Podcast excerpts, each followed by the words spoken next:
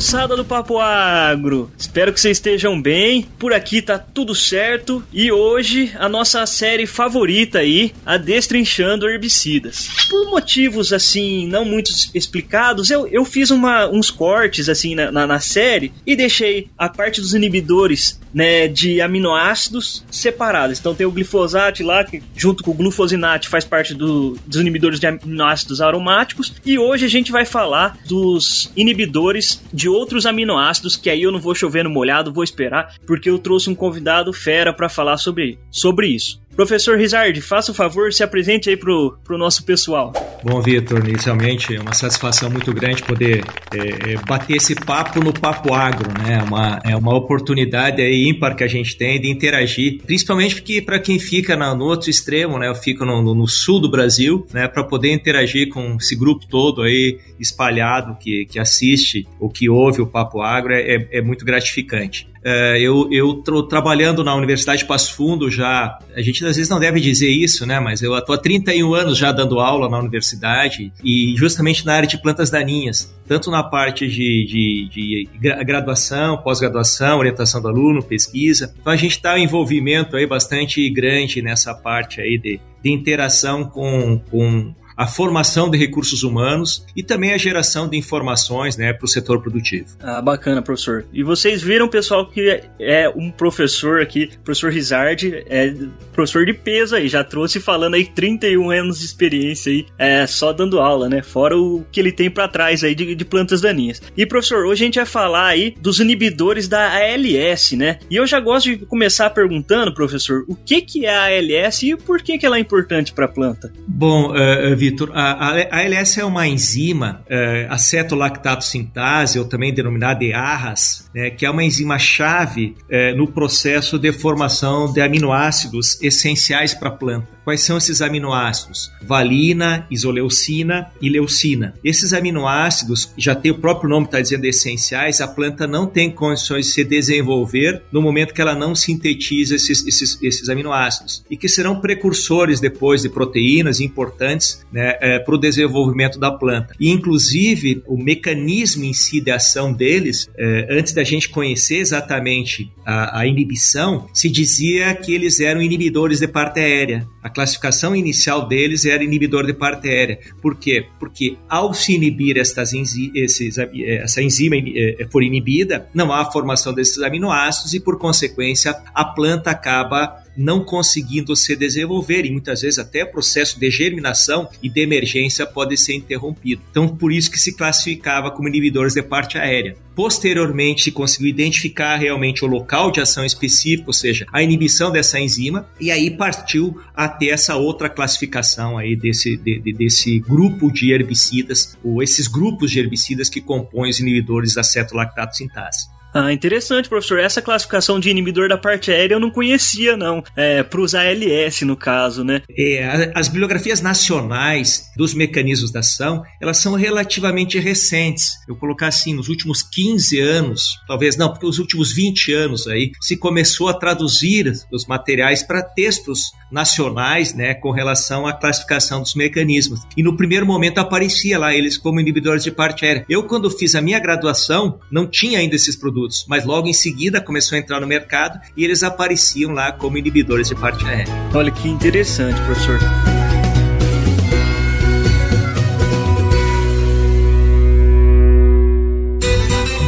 Você está ouvindo Papo Agro, Papo Agro, o seu podcast sobre o agronegócio.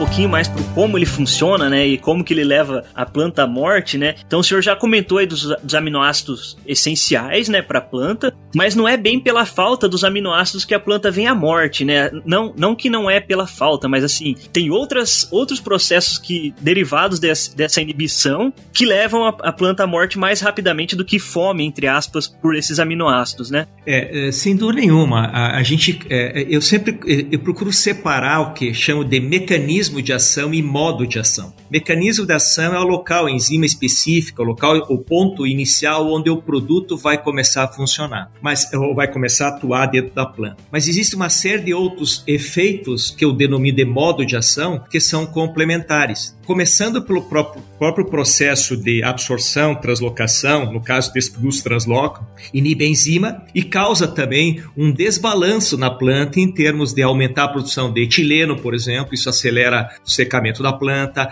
primeiro amarelece, depois gera necrose, ou seja, você tem uma série de outras reações que vão acontecendo em conjunto. Mas no caso dos ALS, a principal causa de morte é a falta desses aminoácidos mas desencadeiam outros processos associados a esses desbalanços hormonais que ocorrem dentro da planta. Bastante interessante, professor. O senhor falou aí então do, dos principais sintomas aí também, né? Que começa com ali o, o amarelecimento e depois vem, vai evoluindo para necrose, né? Professor, esse não é um, um, processo muito rápido, né? Qu quanto tempo que demora aí para após a aplicação para vir a acontecer a morte da planta? É, esses produtos eles têm, vão começando pela absorção, né? A absorção deles é em torno de duas, quatro horas, depende aí do, do herbicida em si, do grupo químico em si. E, e o processo de, de, de translocação é relativamente rápido, mas a manifestação dos sintomas vai começar a ocorrer nos seis, sete 7, 10 dias após a aplicação e a morte que a gente considera a partir dos 14 dias. Ou seja, é lento o processo. Mas a planta paralisa o seu desenvolvimento logo após esse produto ser translocado e acumulado no ponto de crescimento. Então ela paralisa o crescimento. Mas os sintomas aparecem somente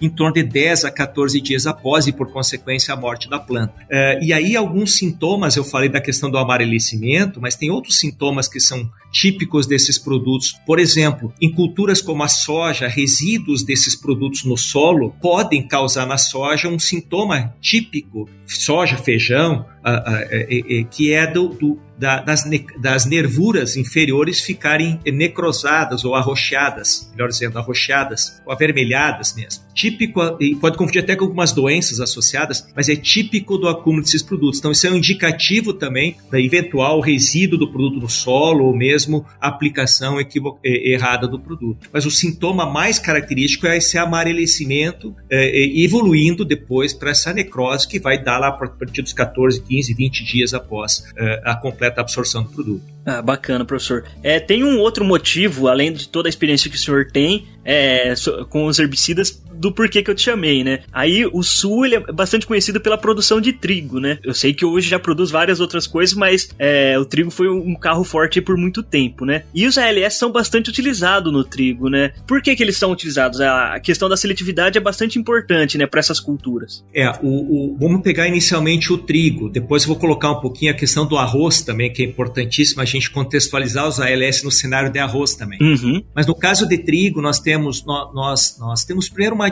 uma, uma falta muito grande de, de produtos Uh, para ser utilizado seletivamente na cultura, uh, em pós-emergência da cultura. Durante muito tempo, nós dependemos dos auxínicos, é, o próprio dicamba já foi indicado para a cultura do trigo, o 2,4-D, que são os auxínicos em si, que são produtos que a, a seletividade para a cultura ela é muito dependente da aplicação, é cuidar da aplicação, se eu errar a dose vai dar fito. E a partir dos anos 80, uh, 84, 86, eu acho que foi, começou a surgir um produto, na época o metsulfurometil, que é um ALS, que acabou apresentando, né, ou se apresentando como uma bela ferramenta para controle das principais espécies daninhas que ocorriam dentro da cultura na época, que era, por exemplo, o ráfaros, o nabo, nabiça, que era a principal planta que ocorria nessa, nessa cultura. E o metsulfuron entrou como um produto extremamente seletivo para a cultura do trigo. Posteriormente, é, é, foram também ofertados no, mercado outros herbicidas ALS, também dentro do grupo das sulfonil ureias, né? como o iodo sulfuron, né? o piroxulan, que piroxulan já é de um outro grupo químico, mas também dentro do mesmo mecanismo, e que passaram também, no caso do iodo sulfuron do piroxulan, além de controlar uh, o nabo, também ter um bom controle sobre uma outra planta daninha que é extremamente é, é, é, significativa na região de, na de trigo, que é a, a, a, o azevém. Então, com um produto só, você acabou conseguindo ter um bom controle dessas duas principais espécies. E por isso que passou a ser utilizado e ainda é utilizado de uma escala bastante grande dentro da cultura. Hoje, com alguns problemas que a gente vai comentar um pouco mais na frente, mas, mas ainda bastante utilizados. E, e, e a seletividade em relação à cultura do trigo, ela tem a ver com a capacidade que o trigo tem de metabolizar esses produtos. Então, o trigo ele consegue dentro das doses, obviamente, recomendadas, é, é ser extremamente seletivo, desde que é aplicado na fase de perfilhamento e início do alongamento da cultura, é, é seletivo e a gente consegue é, levar, ou pelo menos conseguir até a, a, algum tempo atrás, levar a cultura no limpo durante o ciclo todo. É, em relação ao, ao, arroz que eu queria colocar, nós temos hoje um cenário, hoje não, faz já é, pelo menos 18 anos, que foi introduzido no Brasil, foi tentado com outras culturas, mas que, que, que realmente deu certo foi, a, a, foi com arroz, que é o arroz Clearfield. O que, que é este arroz Clearfield? O que, que é essa tecnologia Clearfield? É uma tecnologia é, onde não é transgenia, mas é a seleção de mutantes ou, ou, é, dentro da, da, da, da espécie, mutantes que toleram é, os herbicidas inibidores da ALS. Então, hoje, mais de 95% do arroz cultivado no Rio Grande do Sul, ele é clear field, ou seja, ele é tolerante aos herbicidas inibidores da ALS. Recentemente, questão de dois anos para cá, nós também temos o trigo hoje clear field. Também temos cultivares de trigo tolerantes ao outro grupo de inibidores da ALS. Então, no caso do arroz, nós passamos a fazer o controle nesses últimos 18 anos, praticamente com o uso maciço de herbicidas inibidores da ALS. Então, é extremamente importante esse mecanismo para essas duas culturas, essas duas gramíneas, eh, nos, que são mais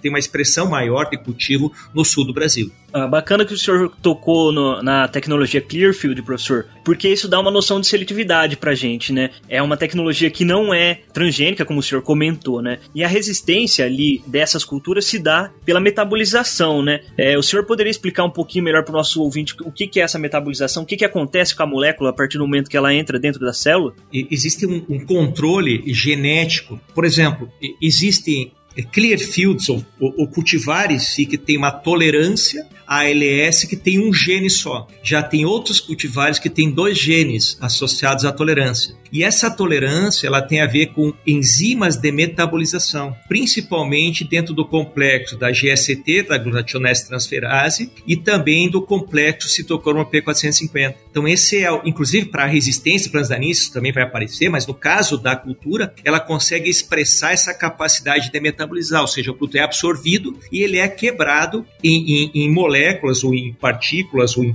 eh, eh, em compostos, melhor dizendo, e que acabam sendo incorporados pelo metabolismo da planta. E essa metabolização, claro que ela é dependente de dose, né? não é para todos os herbicidas inibidores da ALS, tem diferenças, é, é, então isso é importante. E, inclusive, na soja, nós temos cultivares, eh, na Argentina, por exemplo, é de uso comum. No Brasil, nós sabemos que tem cultivares, mas não tem eh, essa tecnologia tão clara assim, que é a soja STS, soja tolerante a sulfonilureias. Ou seja, também tem cultivares de soja que podem ter um ou dois genes que fazem com que a soja seja tolerante, por exemplo, a herbicida do grupo das sulfonilureias. Então tem essa tolerância é, é, natural que foi é, selecionada a partir do trabalho dos melhoristas e ofertando no mercado esses cultivares que podem, onde a gente pode usar uma gama maior desses herbicidas da ALS. Bastante interessante, professor. E é um negócio que vale ressaltar aqui de novo que não é transgênico, né? Às vezes o pessoal fica tudo é transgênico, transgênico, mas isso é a seleção clássica que a gente fala, assim, né? Por... Inclusive assim, Vitor, quando foi desenvolvida a tecnologia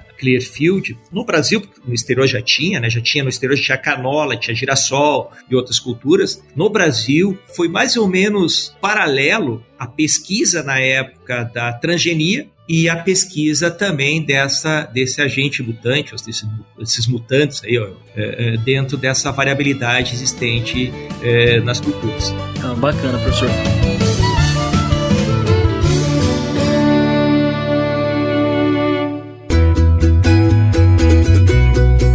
Muito bem, você que está ouvindo o Papo Agro, quero dar uma paradinha aqui para lembrar você que a gente está em todas as redes sociais, como Papo Agro, e se você quiser encontrar com a gente no Instagram, que é onde a gente fala mais com vocês, é Papo Agro Podcast. E se você quiser seguir a gente para ficar antenado de cada novo episódio no seu aplicativo de podcast favorito, é só procurar como, Kézia Maria? É só procurar por Papo Agro separado. Muito bem, segue a gente na plataforma de podcast que você ouve, que aí toda semana você vai ser informado quando um novo episódio sair. Outro aspecto que eu queria comentar aqui dos inibidores da ALS é a questão da dose, né? Porque eles são, assim, bastante perigosos ali de se errar a dose, né? Porque eles trabalham numa faixa de dose bastante pequena, né? Comparada aos outros herbicidas, né? E eles são aplicados aí, é, tanto em pós quanto em pré. O senhor poderia falar um pouquinho mais pra gente, professor, do, do uso dele tanto em pós quanto em pré aí, pros nossos ouvintes? É muito boa a tua colocação, Vitor, no seguinte sentido, quando surgiram os herbicidas inibidores da ALS, e eles começaram a entrar, foram descobertos, né, e começou a entrar no mercado, a gente tinha, levou um choque, né, porque a gente vinha de uma realidade de produtos usando 2, 3, 4 litros por hectare, às vezes pega as atrazinas aí, e vem para um produto usando em 3, 4 gramas por hectare. Por exemplo, eu falei antes do, do metsulfurometil, né, comparativamente com o 2,4-D, é 1,2 litros por hectare dentro do trigo. E quando eu vou para o metsulfuron, é 3, 4 a 6 gramas. Então era muito diferente isso, era, era realmente gerou né, essa, essa, essa dificuldade, inclusive de dosar os produtos, né? Depois veio a tecnologia associada aí, você hoje não precisa pesar, não, já veio o saquinho pronto, você só larga no tanque, então tem esses aspectos todos. Mas a ação específica dele, ou seja, ele atuar exatamente numa enzima, é, e mostrar, mostrou a especificidade dele. Então, a partir daí, é, é, nós começamos a, a trabalhar, inclusive é, é, tem produtos que, quando foram, é, entraram no mercado, vou dar um exemplo aqui, quando nós é, tivemos o diclosulan né, e o cloranzulan, que são dois ALS do grupo das sulfonanilidas, quando eles foram começar a ser testados no Brasil, nós não sabíamos ou tínhamos dúvidas se nós colocávamos em pré ou em pós-emergência. E começamos a trabalhar. Por quê? Porque ele tem ação, absorção foliar e também tem absorção é, é, pelos órgãos subterrâneos, por raiz, por semente em fase inicial de germinação, né, ou de emergência. Então ele tem essa, essa dualidade em termos de absorção. É, e aí nós posicionamos, no caso, o clonazulã foi para pós e o diclosulam foi para pré-emergência. Né? Por quê? Porque tem uma ação melhor em termos de ação herbicida, ação controle plantaria nessa condição. Se nós pegarmos por outro lado aí, vamos pegar o herbicida imazetapir nos anos 90 até os anos 2000, ele era usado em pós-emergência, aplicado sobre a soja para controlar plantas já emergidas. Hoje nós estamos usando é, é, o produto isolado em mistura com outros produtos em pré-emergência. Então eles têm essa, essa capacidade de, de, como disse antes, de ser absorvidos por diferentes rotas. Então isso dá uma, uma versatilidade em termos de uso. Por outro lado, nós temos que também ter um cuidado, que tu falaste da dose, é, é cuidar justamente isso, porque tem alguns desses produtos que a persistência pode ser muito longa no solo. Então se eu trabalhar com doses um pouco mais altas do que as recomendadas, eu posso ter um problema para a cultura semeada na sequência, ou posso ter uma, um problema de, uma, de um produto persistir muito tempo. Nós temos um herbicida do grupo das imidazolinonas, que é o imazapir, imazapir ele não tem registro, ele puro, nas doses original, para usar em culturas, por causa do residual longo. Depois ele começou a entrar em mistura, em Mazapir e Mazapic, para estas culturas Clearfield, né? mas era um produto que dava um residual de um ou dois anos, aí se eu dar uma dose elevada dele. Então ele tem essa questão de doses baixas, um comportamento, doses altas, uma persistência mais longa no ambiente. E é bastante. para mim, nunca é, entrou na minha cabeça como um produto, né? Que a, a, até quando usado assim, em doses mais altas, ainda é, é, são baixas, né? Perto de outros herbicidas e tem um residual tão grande assim, né? Exato. O tal do, do carry-over é, é, pode ser realmente prejudicial, né? E aí tem, tem uma questão em relação ao carry-over, que é o comportamento do herbicida no solo ou no ambiente. A maioria desses inibidores da ALS são ácidos fracos, então eles interagem muito com o solo, com o é, o pH do solo. Então, por exemplo, se eu pegar aí um, é, um imazetapir, vamos imaginar assim que o pKa dele, que é a característica do produto, seja em torno de 4,5, 5 que seja, 4,5. Quando eu tiver uma condição de solo mais alto do que 4,5, pH mais alto do que o pKa dele, ele fica mais livre no solo. Ou seja, ele vai pode causar mais fitotoxicidade para a cultura. Por outro lado, se eu colocar em solo mais pH mais baixo, ele pode ficar mais absorvido no, no, no, nos coloides do solo, as argilas do solo, e persistir mais tempo nesse solo. Então ele interage muito com a condição de solo, de argila, matéria orgânica. Por isso que a gente não pode generalizar o uso deles. A gente tem que saber aonde a gente vai usar e principalmente planejar a cultura que a gente vai estabelecer é, num primeiro momento e também depois na sequência. É bastante interessante, professor. Eu passei um, um tempo nos Estados Unidos é, durante meu doutorado e lá a gente consegue tem muito caso de carry-over lá, né? Por eles usarem justamente os pré-emergentes lá, né? Muito mais do que a gente aqui no Brasil. E era um negócio bastante diferente de, de se ver essa questão de como eles trabalham carry-over. E hoje é uma. Eu acho que acredito com, com os problemas de plantas daninhas resistentes que têm, têm surgido, né? E principalmente com as folhas largas resistentes agora que estão aparecendo aqui no Brasil, eu acredito que os, os, o uso de pré-emergentes de ALS vai ser é, uma ferramenta bastante importante né, para manejo dessas folhas largas aqui no Brasil. O que, que o senhor acha de, dessa minha colocação, professor? Primeiro, ah, nos Estados Unidos nós temos uma diferença. Né? Primeiro, ele, eles têm o inverno, né? então a, ele, eles dificilmente fazem duas culturas, a não ser mais ao sul, né? mas duas culturas na sequência, é, como nós fazemos aqui. Né? Nós tiramos, as, a, a, tem Mato Grosso, tem soja de 90 dias. Então imagina botar um produto e 90 dias depois tirar e botar um milho na sequência. então é, é muito rápido o processo. Além do que eles têm também um solo que eles trabalham com doses mais altas nas condições deles. É, mas aqui para nós vai aumentar muito a utilização de herbicidas pré-emergentes, como você falou. Só que eu acho que o pré, o, no caso dos ALS, eles a tendência deles é diminuir o uso deles, por causa justamente da resistência que nós temos a esses produtos. Resistência quer dizer de casos de espécies resistentes. Hoje, se nós olharmos no mundo, o maior número de espécies resistentes eh, por mecanismo de ação é justamente associado aos ALS. No Brasil, nós temos aí arredondando é, 29 ou 30, 30 espécies, espécies, não casos de resistência que é mais, mas 30 espécies resistentes. Dessas 30, 16 são resistentes a ALS. Então isso mostra o quê? que esses produtos eles têm a probabilidade de selecionar resistência é maior por duas razões. Primeiro, toda e qualquer cultura, se você imaginar uma cultura aí de expressão,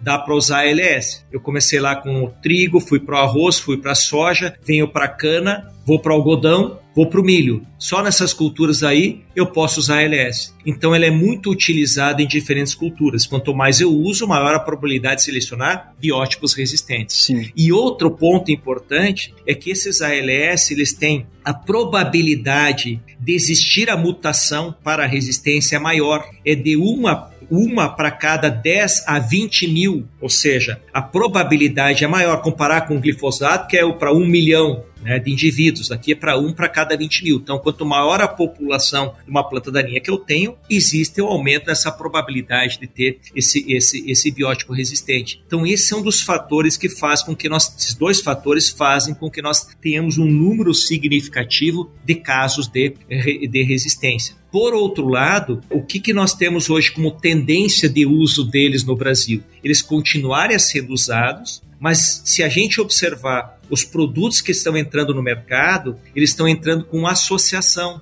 ou seja, um ALS e um, por exemplo, Protox ou outro mecanismo que seja, para quê? Para ampliar né, a proteção também para esses ALS que eles são extremamente eficientes para controle. E eu, eu gosto sempre de historiar um pouco, né? E, e, e nós vivemos, por exemplo, com a soja, nós tivemos Rio Grande do Sul, Paraná, Mato Grosso do Sul, nós tivemos um problema muito sério nos anos, no final dos anos 80, é, ou, ou, ou, melhor, metade dos anos 80, que nós não conseguimos controlar plantas daninhas como o leiteiro, como o Euphorbia heterófilo. Nós não tínhamos herbicidas. Aí entrou o ALS, e o ALS passou a ser a nossa solução para aquela condição de, de, dessa espécie daninha. E, e nós solucionamos o problema né, guardando as devidas proporções, foi a primeira revolução que nós tivemos na área de controle plantarinha. Posteriormente, quando nós identificamos a buva resistente ao, ao glifosato em 2005, o principal produto que entrou para controlar esta buva resistente foi justamente um ALS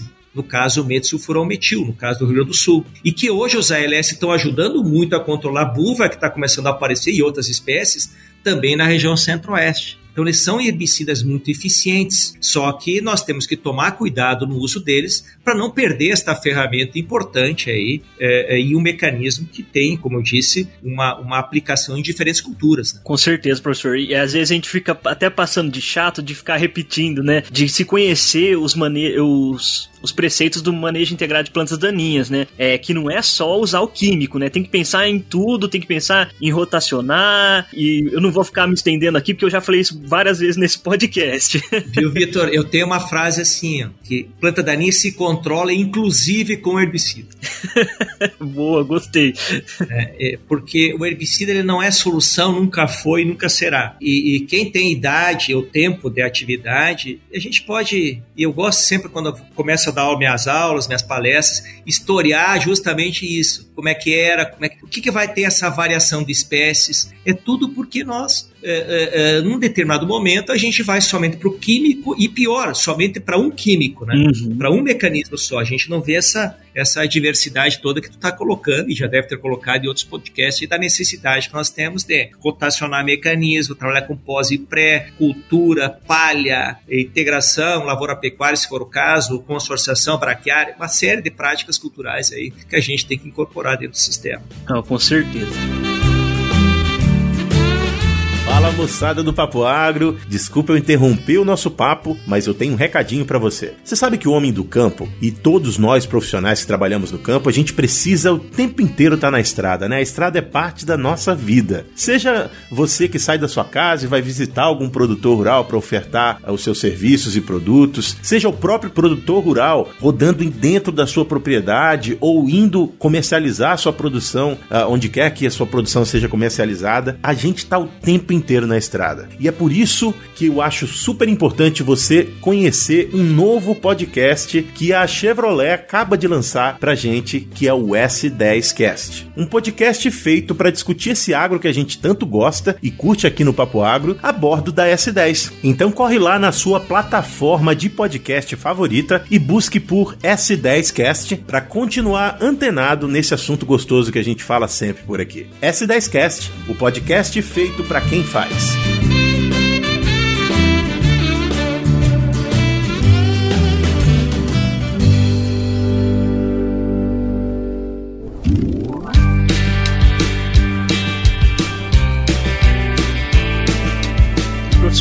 Continuidade aqui, a gente estava falando bastante do controle é, das folhas largas, né? Eles têm alguma atividade também em folha estreita, mas ele também pega, e aí é uma até uma pegadinha às vezes que o pessoal não percebe, o, o tal das, das ciperáceas, né? E, e isso tem um, uma importância bastante grande, principalmente para cana de açúcar, né? O senhor falou que pode ser utilizado, né? E só para o pessoal entender aqui o do porquê da pegadinha de folha estreita e a ciperácea, né? Que o pessoal costuma achar que ela é uma folha estreita, mas ela não é, né? É, o, eu, eu tenho, é, às vezes a questão de folha estreita e folha larga é muito relativo, né? Mas a, a o, o, que a gente tem que tomar cuidado, normalmente folha estreita a gente chama para as gramíneas, né? Mas a, a, as ciperáceas, é, é, elas estão ocorrendo muito nessas áreas de cana, estão aumentando muito em áreas de soja, Mato Grosso do Sul, e é um grande problema no arroz. Então vamos pegar só o arroz e a cana. Por que, que a ALS vão bem nessas culturas? Que pegam justamente as ciperáceas. Então, dentro de uma escala de, de eles são melhores para as dicotiledôneas, as folhas largas, depois vem as ciperáceas e depois gramíneas. Então, nós temos alguns desses produtos ALS que, que atuam sobre a gramínea, controlam gramínea. Por exemplo, eh, nós temos aí o diclosulan, ele tem registro para controle de amargoso em pré-emergência. O, o imazetapir, ele também tem registro para controle de amargoso e de outras gramíneas, no caso, as digita algumas digitárias e mesmo uh, uh, algumas braquiárias, mais ao, que ocorre mais ao sul. Mas, por outro lado, nós temos outros uh, ALS que são somente para ciperáceas e folhas largas. Então, por exemplo, pegar o clorimuron, o clorimuron atua somente sobre folhas largas. Então, dentro dessa diversidade toda de ALS, nós temos as especificidades. E não dá nem para agrupar dentro do mesmo grupo. Por exemplo, nós temos quatro grupos químicos, quatro grupos eh, que têm herbicidas. Nós temos as sulfonilureias, Então nós temos aí dentro da sulfonera, por exemplo, clorimuron e o nicosulfuron. É, o nicosulfuron em milho atua, controla gramíneas. O clorimuron, ele vai atuar só a folha larga, além de outros que a gente poderia citar. Depois nós temos as sulfonalilidas. Aí nós temos o diclosulan e nós temos também o cloranzulan. O cloranzulan praticamente não faz nada em gramínea, o diclosulan tem uma ação sobre algumas delas. As imidazolinonas, nós temos imazaquim, que é o primeiro deles, ele não tem ação sobre folha estreita, né, o gramíneas. E aí, por outro lado, o mazaquim tem. E aí a gente pode também, lá os pirmidiobezoatos, que é outro grupo químico, também tem herbicidas aí usados em algodão e que tem um espectro um pouquinho maior. Então tem essas particularidades. Então isso é importante para quem está ouvindo. Quando a gente fala do mecanismo, existe o agrupamento dos, dos, grupos químicos dentro desse mecanismo por características similares em termos de estrutura molecular e de ação. Mas nós temos as especificidades. Então não é generalizar que todos os ALS atuam sobre todas as coisas. Nós temos que estratificar e aí ver caso a caso aonde a gente pode trabalhar com eles. Bom, bacana, professor. E eu queria que o senhor comentasse também, professor, a questão da mistura, né? Principalmente em, em, em pós-emergência, a gente tem alguns casos de mistura que quando misturado, por exemplo, com 2,4-D tem um, um, antagonismo, né, que é assim um efeito deletério, mas também tem um caso bastante que, que para mim é bastante interessante, que é a mistura dos ALS com é, uh, inseticidas organofosforados também. É, essa técnica de misturar com, com inseticida organofosforado é utilizada? É, é, é, é um negócio que eu nunca vi para soja, por exemplo, mas eu não sei se funciona para trigo, para arroz. É, isso, isso acontece muito em milho. Acontecia muito em milho porque nós tínhamos inseticidas organofosforados. Então, o que, que acontece? Em milho, por exemplo, caso que a gente mais tem dados na bibliografia é com o nicosulfuron. O nicosulfuron é um herbicida pós-emergente usado na cultura do milho é, é, e que ele, ele também tem, quando ele foi lançado no mercado, ele vinha é, uma lista de híbridos nos quais poderia ser utilizado esse produto, porque também a, a seletividade é variável ou variável em função do genótipo em si. Então, é, é, também é uma característica de metabolização. E a metabolização é, é, é de novo aquela enzima GST, a glutationa S-transferase, que tem nos cultivares onde eu posso usar o milho. Hoje, todos eles já foram selecionados para isso, eu posso trabalhar dentro das doses recomendadas. Mas quando eu trabalho, por exemplo, com um inseticida junto, o inseticida ele, ele tira a capacidade desta enzima metabolizar o produto, ou seja, o inseticida tem uma ação sobre esta enzima, tornando esse cultivar suscetível. Então, por isso que a gente não recomenda a aplicação, não é nem junto, é próxima, né? dá um intervalo em termos de aplicação. Uma outra situação que tem é quando a gente vê, é, isso, isso acontece em, em gramíneas em geral, mas pegar o exemplo de novo em milho, que é a aplicação do, do, do herbicida e o nitrogênio. Nós temos algumas formulações de nicosulfuron que, se eu aplicar nitrogênio junto ou próximo uh, da aplicação do herbicida, aumenta a fitotoxicidade na cultura. O porquê disso a gente não tem uma explicação comprovada sobre isso, mas talvez seja porque no momento que eu coloco nitrogênio, a planta pode absorver mais o produto e aí ter mais quantidade para o produto para ser metabolizada, mas de qualquer forma a recomendação é dar um intervalo de 3 a 7 dias entre a aplicação do herbicida e a aplicação do nitrogênio, para evitar essa, essa, essa potencialização, no caso, da ação do herbicida e a fitotoxicidade na cultura. E, e aí, em, tri, em milho, mais do que em trigo até, a gente tem que cuidar muito a dose, né? Então, se eu trabalhar, por exemplo, a dose do, do nicosulfuron, quando ela entrou no mercado, era 1,2 litros por hectare. Hoje nós estamos trabalhando com doses aí no máximo de 0,8 litros por hectare no milho, e que já é uma dose alta em algumas condições. Então, é, tem essa, essas questões aí que a gente tem que tomar cuidado. É, em relação à incompatibilidade com herbicidas, em alguns casos pode ter um certo antagonismo. Mas aí, às vezes, no caso, por exemplo, misturar 2,4-D e metsulfuron em trigo, eu consigo ainda ter um, um, um, um, diluir um pouquinho esses efeitos antagônicos que pode acontecer com a mistura. Mas de qualquer forma, isso pode acontecer também no campo. Por isso que é bastante complexo, né, professor? Não, não pode sair assim misturando sem ter um conhecimento prévio ou uma experiência prévia aí do efeito da mistura, né? Porque às vezes, se mudando um pouquinho a cultivar ou, ou algum é, alguma condição ambiental ali, pode ocorrer uma fito e pode não ter o efeito que você queria, né?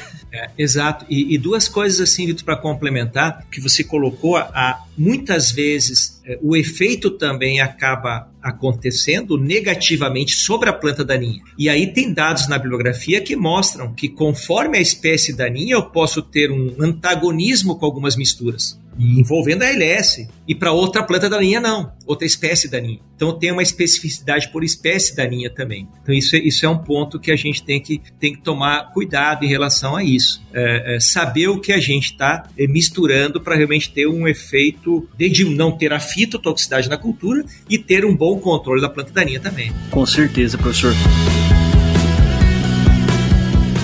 Já indo um pouco aqui pro, pro final, professor, pra gente não tomar muito do, do, do tempo do senhor, é, eu queria que o senhor falasse um pouco mais pra gente, assim, fazendo um catadão de todo esse papo aqui que a gente fez, de qual a sua visão do, do ALS pro futuro. O senhor até deu uma, um pitaco ali atrás, um pouco pra, mais anteriormente, falando que acha que vai dar uma reduzida na utilização dele. É, o que, que o senhor acha e quais são as, as principais culturas que o senhor vê que ele vai ser utilizado, assim, bastante explorado?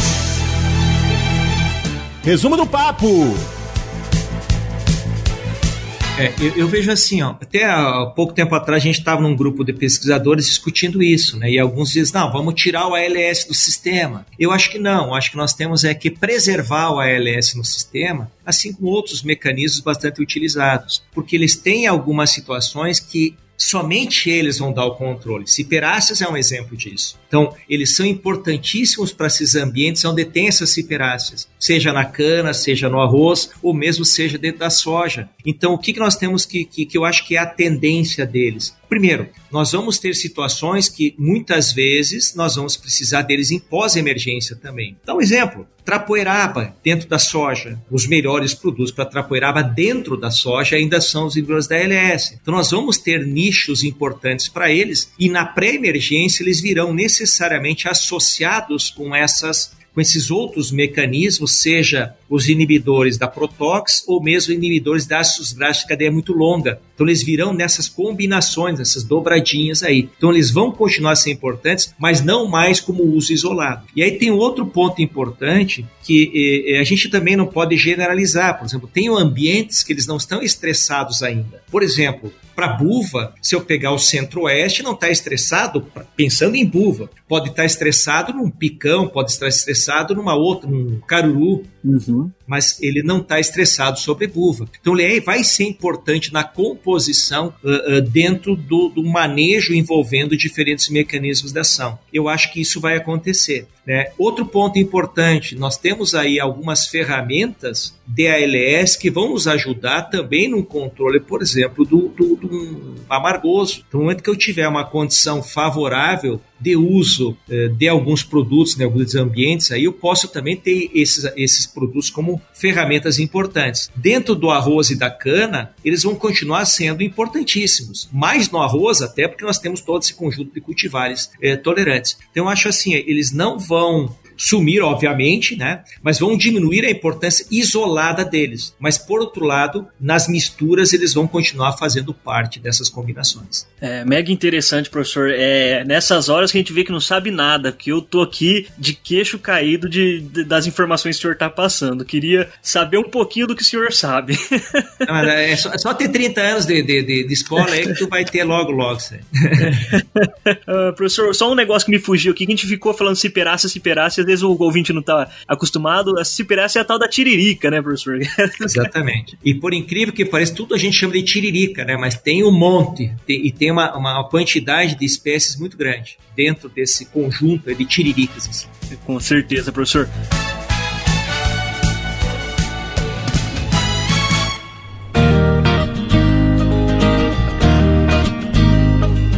Professor, eu deixo aqui um espaço então para o senhor divulgar aí projetos e redes sociais que o senhor tenha e dar o seu tchau aí para o nosso pessoal, para os nossos ouvintes. Bom, primeiro é, é falar um pouco em nome da minha universidade, né? A Universidade de Passo Fundo, Rio Grande do Sul, Faculdade de Agronomia, está com 60 anos aí de, de história é, e, e, é uma faculdade numa região onde a gente consegue realmente ter essa interação bastante grande com o setor produtivo, com a agricultura, com trigo, com soja, hoje menos milho, mas já tivemos bastante também dentro das culturas aí de interesse ou de importância uh, para o Brasil como um todo. E dentro das nossas atividades, nós, nós criamos recentemente uma forma, até foi antes da pandemia, mas acabou coincidindo com essa função toda aí de, de online e tal, mas a gente acabou criando um espaço para divulgar a nossa experiência ao longo dos anos, ou seja, tudo que a gente foi armazenando aí no, no, no, computador, de nada adianta a gente deixar guardar. Isso com o tempo a gente descobre isso. A gente tem a mania de querer guardar, guardar. Não, eu abri tudo. Então, tudo que eu tenho, eu estou disponibilizando gradativamente, é, é, tanto via é, Instagram, que a gente tem nas redes sociais, e também via um site, onde a gente está colocando lá todas as informações que a gente armazenou gratuitamente. Estão abertas lá fotos, informações, opiniões, textos que a gente está escrevendo e disponibilizando. Então, nós temos aí a, a, a, dentro do nosso site, que é, é UPERB, U-P-H-E-R-B, erb.com.br, é, onde tem vários sessões da biblioteca, onde tem textos, livros para vocês baixarem. Então, para quem gosta de planta daninha, é um prato cheio. E dentro da, da, do Instagram e no, no, no próprio, próprio uh, Facebook, nós temos a arroba uh, plataforma onde a gente disponibiliza então aquelas informações mais, mais rápidas, né? A gente faz três postagens por semana, sempre com algo diferente, identificação plantaninha, característica de herbicida, descrevendo. A gente vai trabalhando aí para tentar gerar o máximo de conteúdo e interação com vocês. Além disso, a gente tem o YouTube também, que está linkado a essas plataformas todas. Mas se vocês forem lá na, na internet colocarem UpHerb, vocês vão encontrar o nosso, nosso site, o nosso endereço aí. Fique à vontade para usar, para interagir com a gente. É extremamente importante isso para a gente socializar a informação. E quem está ouvindo, seja produtor, seja agrônomo, consultor, estudante, a gente só cresce na vida com conhecimento. E conhecimento a gente tem que buscar informação cada vez mais e sempre eh, buscando cada vez eh, se aprofundar mais nos temas específicos do nosso dia a dia no mundo agro. Tá certo, professor. É, a gente vai deixar linkado é, no post. Quem é, conseguir entrar no nosso Instagram vai estar tá lá embaixo certinho a, a arroba do, do grupo do professor e também o site vai estar tá certinho. E é isso aí, professor. Espero que o senhor tenha gostado. Não, muito legal, cara, muito bom. É, e essa interação eu gosto. Muitas vezes o pessoal convida para uma live, para um, um webinar, live, Assim.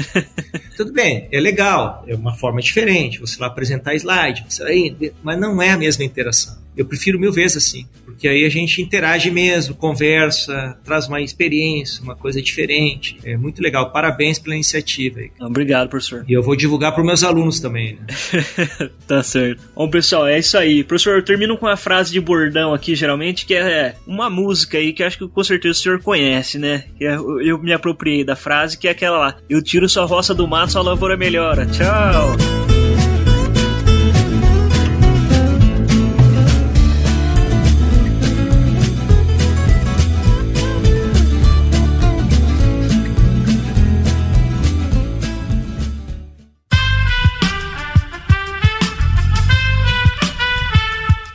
Podcast foi editado por Aerolitos Edição Inteligente.